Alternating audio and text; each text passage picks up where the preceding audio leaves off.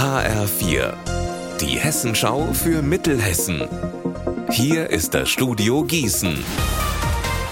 Ich bin Anne-Kathrin Hochstrat. Hallo. Bei Bauarbeiten in der Nähe vom Gießener Finanzamt, Zahnklinik und einigen Unigebäuden wurde heute Vormittag eine 100 Kilo Weltkriegsbombe gefunden. HR4-Reporter Benjamin Müller ist vor Ort. Was passiert denn gerade?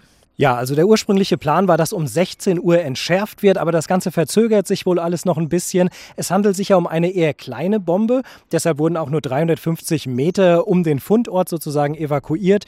Um 17 Uhr sollte mal das Ende sein, aber auch das wird sich sehr wahrscheinlich ein bisschen nach hinten verschieben. 600 bis 800 Leute mussten aus den Wohnungen raus. Ich habe eben hier mal in der Unterkunft, wo die sich aufhalten können in der Sporthalle, mit zwei Leuten gesprochen. Die eine Dame erzählte mir, ihr Mann der habe gerade ein Mittagsschläfchen gemacht. Dann kam die Polizei, sie musste ihn aufwecken und dann mussten sie aus der Wohnung raus. Aber die nehmen es alle hier gelassen und mit Humor. Wie es weitergeht, wir bleiben dran. Wir werden dann natürlich hier weiter berichten. Fast drei Wochen lang haben Beschäftigte der Unikliniken in Gießen und Marburg gestreikt, um ihren Forderungen nach einem Entlastungstarifvertrag Nachdruck zu verleihen. Die Verantwortlichen haben lange gesessen und über die Details gestritten. Seit dem späten Freitagabend steht fest, es wird einen Entlastungstarifvertrag geben. Die Eckpunkte stehen fest. Was sagen denn Beschäftigte wie die Kinderkrankenpflegerin Katja Felde zu dem Beschluss? Wir alle sind sehr zufrieden. Wir sind das erste privatisierte Klinikum, was den Entlastungstarifvertrag durchbekommen hat. Sozusagen schreiben wir Geschichte. Das haben wir der äh, hohen Streikbereitschaft hier am Uniklinikum aller meiner Kolleginnen zu verdanken.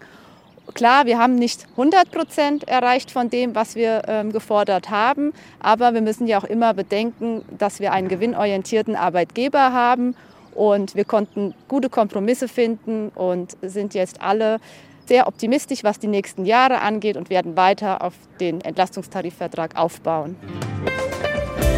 Unser Wetter in Mittelhessen.